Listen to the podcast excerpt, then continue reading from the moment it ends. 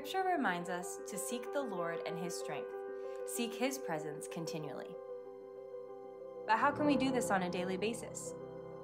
In this series, we're exploring Crosspoint's core value of earnestly seeking God. Together, we're training and practicing in spiritual disciplines like Bible study, prayer, fasting, and Sabbath rest. Together, we're focusing on the disciplines that draw us into a deeper relationship with God and strengthen us spiritually in all areas of life.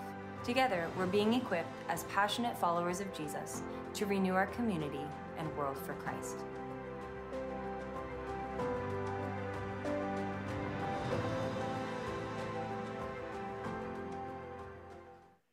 I want you to think for a moment of somebody in your life with whom you are very close.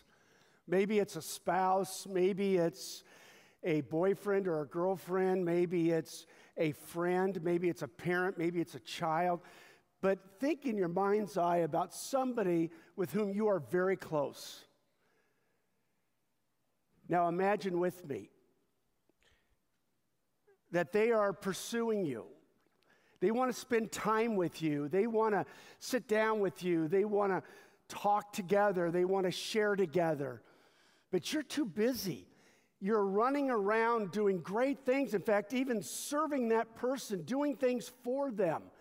But every time they come to you, you just don't have time to spend with them. Now, what do you think is going to happen to that relationship? Well, I think we all know it's going to grow stale and cold and distant. We would expect that because we're not feeding the relationship. We're not giving the relationship the kind of time and attention that it needs. And I think for a lot of us, that describes our relationship with God. The Bible says, the Lord says to us in, the, in Revelation, the Lord says, Behold, I stand at the door and knock. If anyone would open that door, I will come in and fellowship with them. I will eat with them and they with me. Right now, God is knocking at the door of your heart. And He's waiting for you to open that door. He's waiting for you to say, Yes, I want to fellowship with you. Yes, I want to spend time with you. Yes, I want to listen to you through your word and through your, by your spirit. Yes, I want to connect with you, oh God. But the problem is, so many of us are so busy. And some of us even busy doing things to serve God.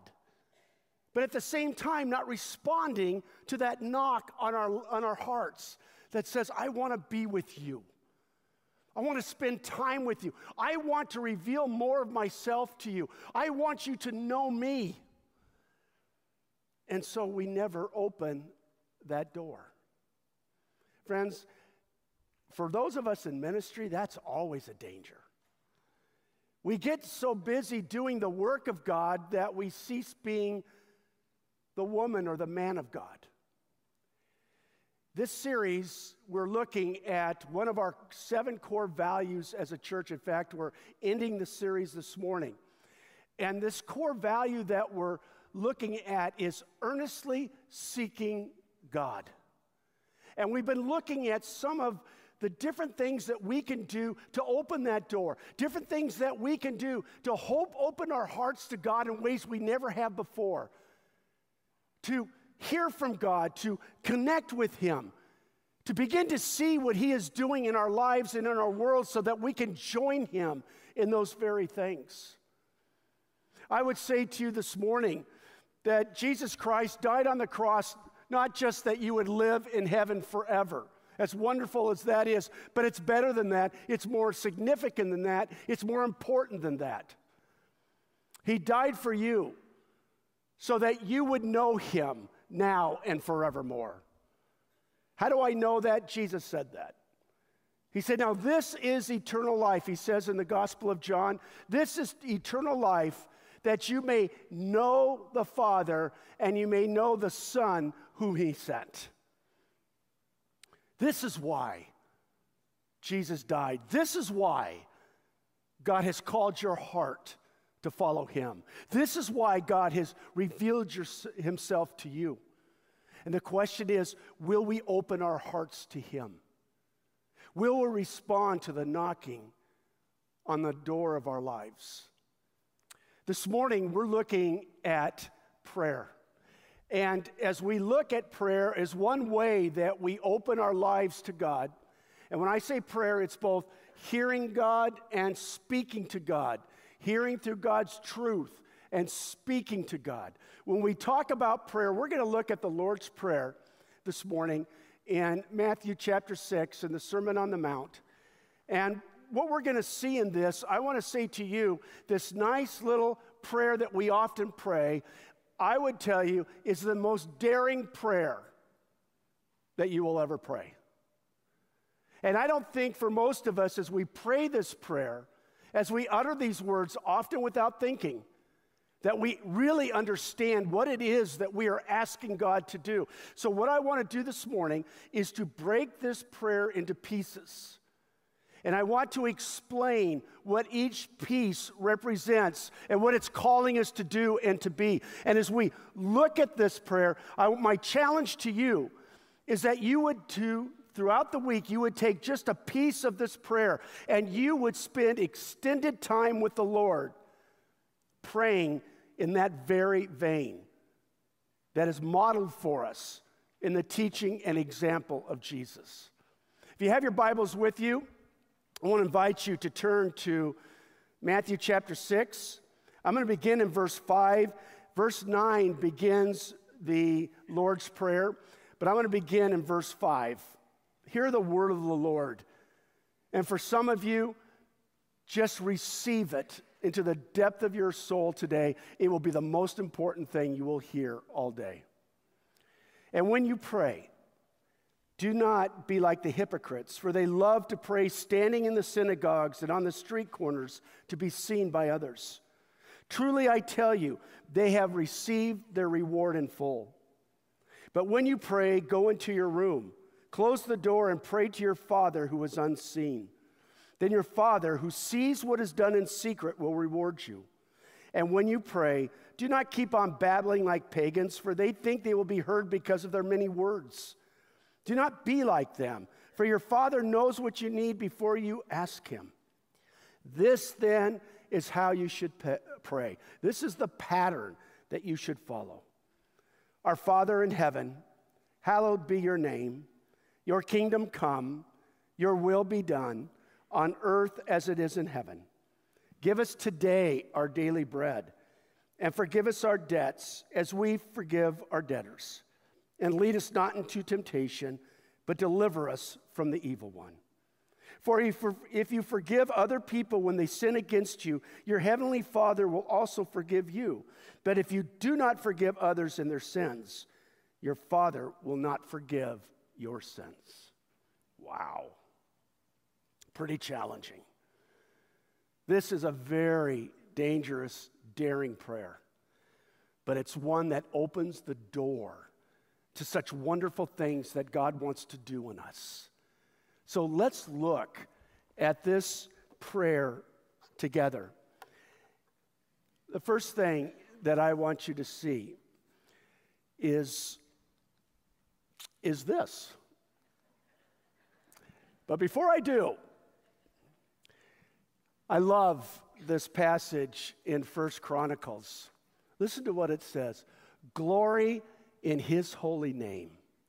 Let the hearts of those who seek the Lord rejoice. Let the hearts of those who earnestly seek after God, let your hearts rejoice. Look to the Lord and his strength. Seek his face always always. Notice that when Jesus begins, he says, when you pray. He doesn't say if you pray, he says when you pray. The assumption is that we who proclaim Jesus as our Lord and Savior, that we are praying on a regular basis. We are to seek his face always. And then we see here in this, James 4 8, it says, come near to God. What's the promise? What's the promise? He will come near to you. That's the promise of God. Draw near to me, God says, and I will draw near to you. Do you feel a distance from God this morning? It's not God who has moved, it's we who have not opened the door. God is waiting for us to open the door through Him. And for some of you this morning, that will begin with the Lord's Prayer. Well, let's look at this together. Open your heart to the one to whom you are praying. It says, Our Father in heaven. Those are such powerful words. I can't even begin to describe how powerful these words are. Our Father in heaven. First of all, up to this point, Jesus has never referred to the first person of the Trinity, God the Father, as our Father. It's always been my Father, my Heavenly Father, my Father in heaven.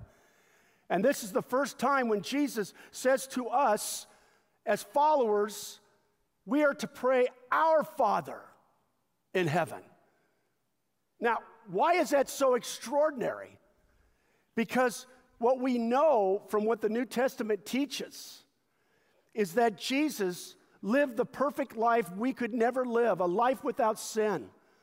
And then he, who was the perfect Lamb of God, became the perfect sacrifice once and for all on the cross.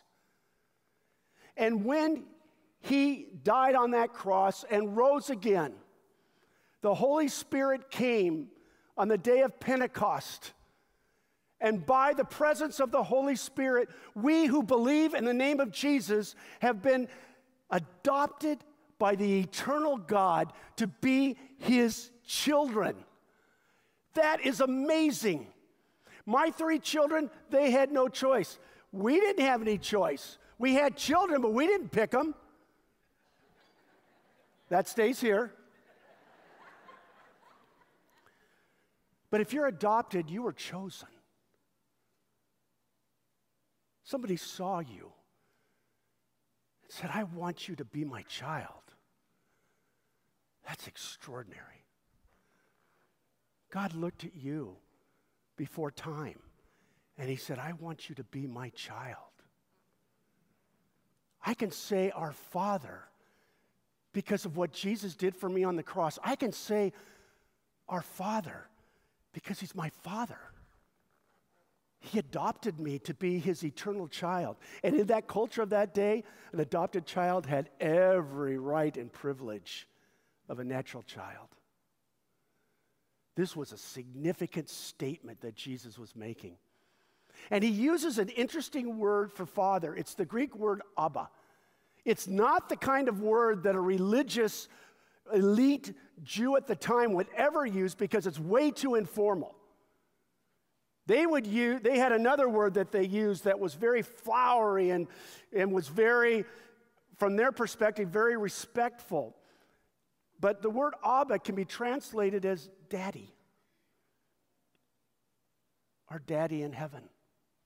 Now, that feels maybe too informal. I understand that. But what Jesus was conveying is the idea that God is not at a distance, but by what Jesus did for us on the cross, God is now present through the Holy Spirit in the lives of all who believe. Whenever I read these words, I think of my daughter Amy. Amy is our oldest daughter, our second child. And Amy, when she was just a little toddler, she loved the swimming pool. We lived in Arizona, and you had to have a swim, swimming pool to survive the summers. And I would be in the water, and this little girl with her diaper would waddle to the, a little bow legged at the time, would waddle to the side of the pool and she would say, Daddy, catch me. And she would just, and I'd hold out my arms and she would just jump in the water. Now, Amy couldn't swim. Amy was just a toddler. But she would just stand and she would jump in the water, and she always loved to go down. And so I'd let her go down a little bit, and her little blue eyes would be looking up at me, and I'd swoop her in my arms and hold her up in the air, and she would just laugh. Again, Daddy, again. When I say, Our Father, that's the image I have. Why was Amy willing to jump off the side of a pool when she can't swim? Why was she willing to go down underwater when she can't swim? Why? Because she knew her daddy loved her. And she knew her daddy had the strength to pull her back up. And so she was willing to jump off the side of the pool. Why is that significant to me? Because God calls us to live by faith, not by sight. He calls us to do things that we could never do in our own strength apart from Him. And that takes faith. It took faith for Amy to jump off the side of the pool and trust that her daddy would be there. I think about Amy because I know that God calls me to do things that I could never do apart from Him. If I only do things that I can do in my own strength, my own wisdom, my own intelligence, which is scary, it wouldn't require faith. And so when I pray this prayer, I know that God is going to call me to do things that's going to require faith. And so I built over time this relationship with God through prayer and through fasting and through Bible study and reading and community and fellowship. And I've built this relationship with God where I've learned that He can be trusted. I've learned not just intellectually that He is my Father in heaven, my Abba, but I have learned through experience that He is my Abba. I wasn't satisfied with having a relationship with God through somebody else's relationship with God. God wants you to have a relationship with Him. And I would never want to rob you of the joy of that relationship. It is extraordinary. My Abba in heaven. When I say in heaven, what do I know? God stands over the universe. God made the universe. When you drove in this morning, did you see the mountains with snow, uh, snow capped mountains? Did you notice it, or were you too busy driving? I just thought, God, and maybe in light of what I'd be preaching tomorrow, this morning, I thought, God, you are my God in heaven who made all of this and it declares your glory, it declares your power, it declares your creativity, it declares your goodness. You're amazing. I would never step out in faith if I did not trust the one who called me to step out in faith. The same is true for you. Here's a second thing that I want you to see Hallowed be your name is a prayer of thanksgiving and praise for who God is. The word hallowed means sacred or holy, it means whole. And when it says, Hallowed be your name in that culture of that day, name represented the character and the nature of the person to whom that name was attached, which is why Jesus t- changed the name of Simon to Peter, because Peter in the Greek means rock. And Jesus was saying, Upon you, Peter, I will build my church. So you are no longer, you are no longer Simon, you are now Peter. The same is true for the time of uh, uh for the name of Jesus. The name of Jesus means the Lord is salvation. Where do we find salvation? In the name of Jesus. And so we see this incredible picture of hallowed be your name. So, what does that mean? It means that we praise God for who He is. It means that we thank God for what He's done out of who He is. That's what it means to hallow the name of Jesus. Many years ago, I was at a youth camp. I was doing youth work at the time, among some other things. And we, um, at this camp, we had about 175 high school students. I loved it. And they assigned each of the leaders from the different churches a different one hour thing to do during the break time. They gave me prayer. Yeah, there are going to be a lot of high school students signing up for my time, right? An hour of just prayer. Three freshman boys came to this time of prayer. I will remember this till the day I die. Some of it was just amazing. These three freshman boys hungered for God. We spent one hour, one of the days, just doing this, hallowing the name of God. Just coming up with different biblical names that we remember and honoring God in prayer. Do you know there are more than 350 different names and descriptions given of God in the Bible? Of those, many of them were given to us by God Himself. Many were given to us by the people who, who experienced and encountered God and gave Him a name out of that encounter. So let me just share with you some of the different names. And some of these I think will just really bless you this morning. And sometimes what I do is I stop right here and I think, okay, God, what do I need to experience of you in my life today? What aspect of your character, your nature, do I need to encounter in my life right now? Well, listen to some of these. And as I read these, and remember, this is just 15 or 20 of, of 350. Listen to some of these. God is love, He defines love. What does our world hunger for? To love and to be loved. That's what our world hungers for. Every book, every movie has something to do with love. I love the, the action adventure movies, and they always have some relationship in there because they know how much we hunger for this. Why? We're made in the image of God, and God is love. He is perfect love. Your spouse is not perfect love. And if you expect that, you're going to be sorely disappointed.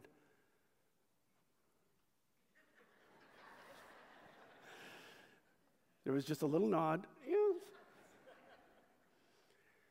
Your parent isn't perfect love. We know that, don't we, parents? We know that. Your child is not perfect love. Only God is perfect love. Only He is the one who is perfect in His love. This next series we're going to look at, we're going to be looking at encounters Jesus had with individuals in the Gospels, and we're going to see that lived out. He's all knowing. Now, this is comforting and a little scary. He knows what you're thinking right now. Boy, Don's put on a little bit of weight. He knows what we're thinking. There's nothing you do in secret. God knows. He's all powerful. Oh, how comforting.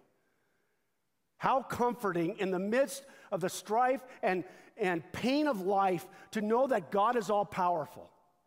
He's present everywhere at all times. He's unchanging. He's holy. He's just. He's gracious. He's merciful. He's faithful. He's compassionate. He's sovereign. He's the creator. He's eternal. He's always good. He's the provider. He's the life giver. He's the teacher. He's the advocate. He is the mediator. He's the intercessor. He's the healer. He's the almighty one. He is the master. He is the good shepherd. Which of these do you need to experience in your life today? What have you experienced of God today? Hallowed, sacred, be who He is, His name. The next thing that we see, and this is where it starts to get very challenging Your kingdom come, your will be done on earth in my life as it is in heaven. Now, this is where a lot of us struggle. Over the years, I've had a number of people come to me and say, I'm very angry with God because I prayed for this and it didn't happen. I understand that. I have prayed for things and God said no, and it's painful and it's hard. I understand that. God is all powerful and He's always good. Life as we see it from our human perspective, is often not good. and we pray for things and we utter these words, but what we're really saying is, God, I want you to do what I want you to do. I have my will, God, do my will. We say these words, but we deep down don't mean them. I think one of the most challenging things is for us to relinquish our will to the will of God, believing and trusting, though we may not understand in this lifetime. And there are things I don't understand in my life, in my world. This I know God has a plan for eternity. And I want to fit into his plan for eternity. It may not be what I would want in my lifetime, but for eternity, God will use it for his glory. I wonder is it hard to let those things go for you? It is for me. It is. It is. I pray boldly for things, and sometimes God says no, or not now. And I'm not a very patient person. I want what I want, and I want it now. I'm like a toddler. But God sees all of eternity in one moment where you and I just see today and yesterday. We don't even see tomorrow. And it's hard for us in this prayer to say, Oh God, yes, your kingdom come. Oh God, yes, your will be done. Oh God, yes, on earth as it is in heaven. God, we want your will to be done. Extraordinary.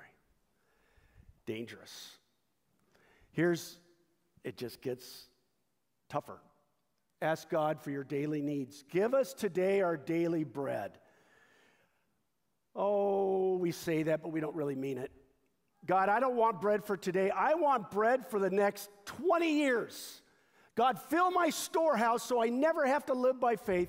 Fill my storehouse so I don't have to feel insecure. Fill my storehouse so I have everything I know I will ever want in the future. Give us today our daily bread. What would it be like to have to trust God for bread each day? There was a very famous man in Great Britain many years ago. His name was George Mueller. And George Mueller felt called by God to start orphanages, but felt called strongly by God that he was never to ask for money. He was always to trust that God would provide. And if you've ever read his biography, it's extraordinary. There were nights when the orphans would be sitting way around the dinner table, and he would pray a, a, prayer of thanksgiving for the meal that they were about to eat, knowing there was no food in the kitchen.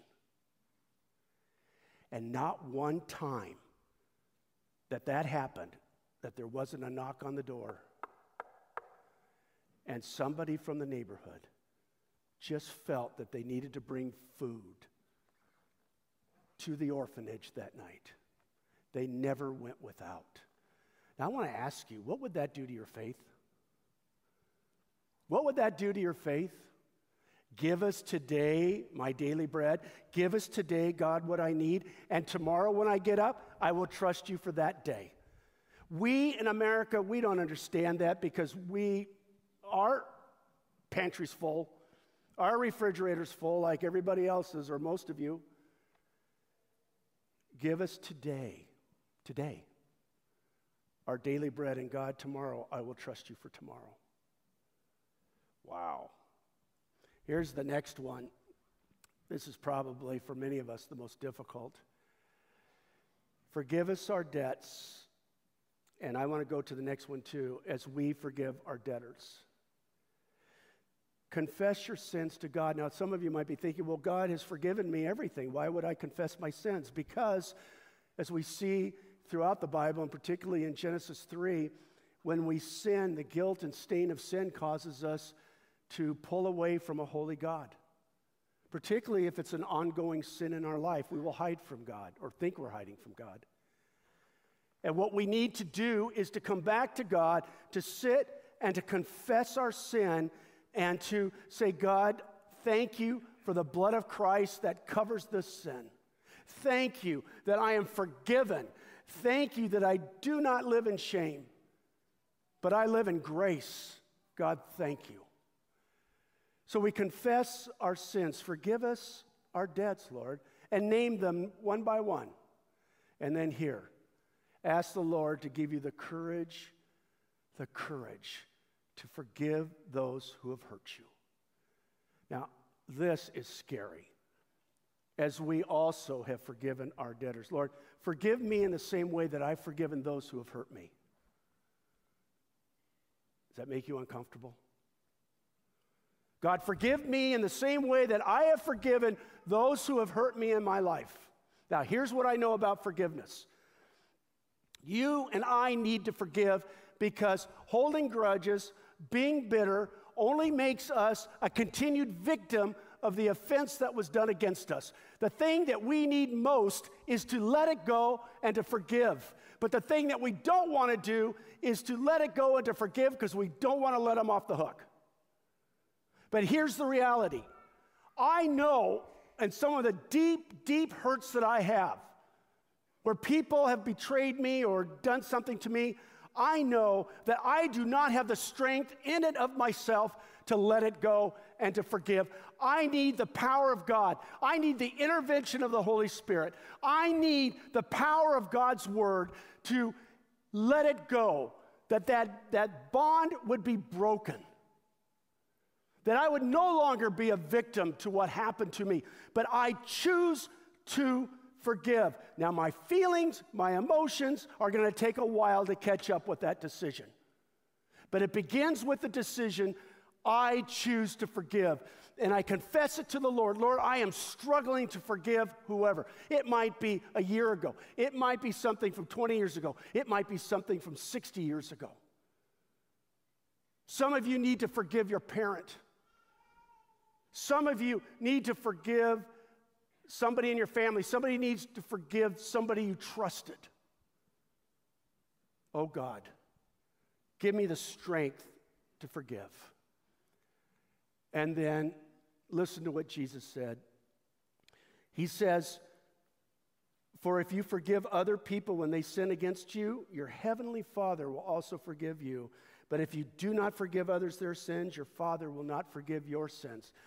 Forgiveness is a process but it begins with saying, I don't want to live with this anymore. It's done. But God, I know that I don't have the power to let it go, so I'm going to continue to make this an issue of prayer. One of the things that I do, I ask God to bless the very people who have hurt me. I ask God to bless them because that's what the Lord called us to do. Finally, ask the Lord for the strength to stand against temptation. All of us know where we're susceptible to sin. Lead us not into temptation, but deliver us from the evil one. We just often we just say evil. Literally, it's the evil one. Jesus set us free from the one that would seek to devour and destroy our faith, that would seek to devour and destroy our Christian witness. Oh God, set me free and so I pray about those areas where I'm tempted. And I pray that God would shore me up. I pray that God would take that is that that is in the darkness and bring it to the light. if you're a child here today, we used to pray that for our children. Oh Lord, if there's anything in darkness, bring it to the light. And our kids used to say, How did you know? I remember one time I had a friend um, whose daughter was in the same class as, as my son, and I found something out. Oh, yeah, I worked the whole parent thing and the, and the school people thing. And Scott said, Dad, how did you know? And I said, I talked to God. He, he was a very good boy. Friends, what I want to do now is I want to I want to spend a few moments in extended prayer together as a congregation. And I'm going to lead you in some moments of silence through the Lord's Prayer. And I want to invite you to join me as you pray silently where you're seated. As we walk through this prayer, not just saying the words, but understanding what the words are, mean and leading you into moments of silence with God. We don't want to just talk about prayer, we want to pray. So I invite you to join me in prayer. Would you pray with me? Our Father, we are so thankful for the gift of your word. Lord, whenever I read this prayer, whenever I utter the words of this prayer, I feel so challenged. There is so much in me that needs to grow, it needs to mature. Father, we come before you as your people and we say, Our Father in heaven, hallowed be your name. In this moment of silence, you may want to just thank God for what you've seen him do in your life you might want to remember some of the words that I shared about who he is and just honor him. Honor him by raising those words to him.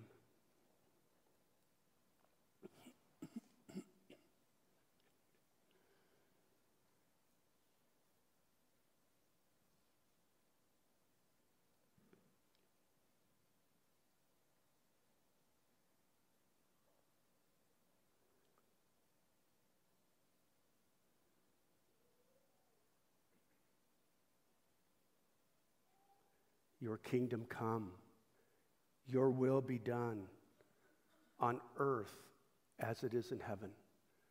Is this what you long for, or do you struggle with this? Talk to the Lord about it.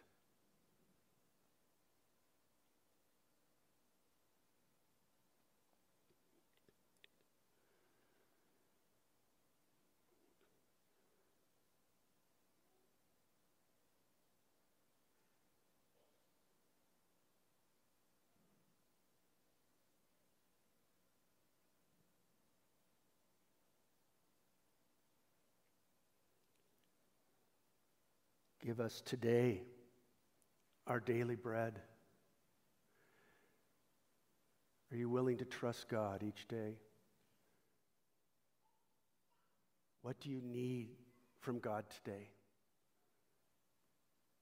Although He already knows, He wants you to share it with Him. He wants that relationship.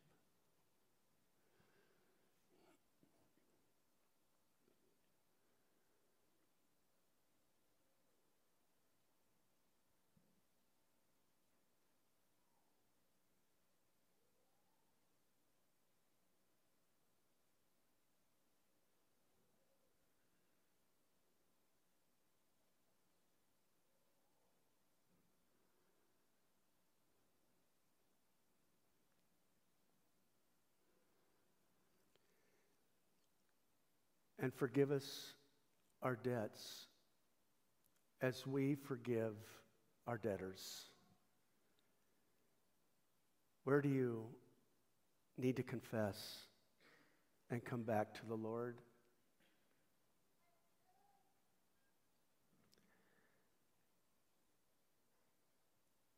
And who do you need to forgive? Ask the Lord for strength and pray for that person this morning.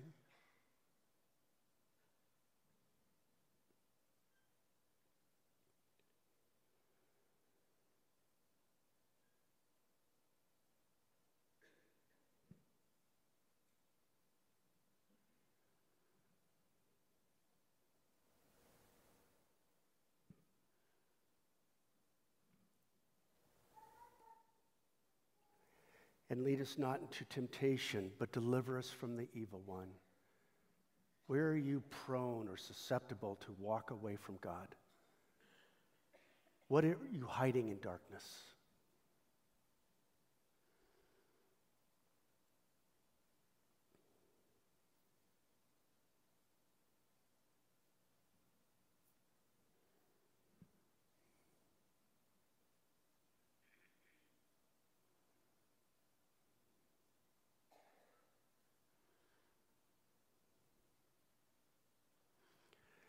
Our Father, we thank you for the words that you have given to us through Jesus. Words of life, but challenging, so challenging. Oh Lord, speak to everybody here this morning. As the week goes on, remind us of these words, of the words of this prayer. And Lord, may we not just utter the words, but may, may we understand what they mean and what we're saying. And God, where we are just made a decision this morning, this is how we want to be, this is how we want to live, but our emotions and our feelings haven't caught up. Lord, strengthen us. May we be steadfast in that decision. And may we honor you in all that we do, that God, we may know you as our God and we may indeed be your people. In the name of Jesus, we pray. Amen.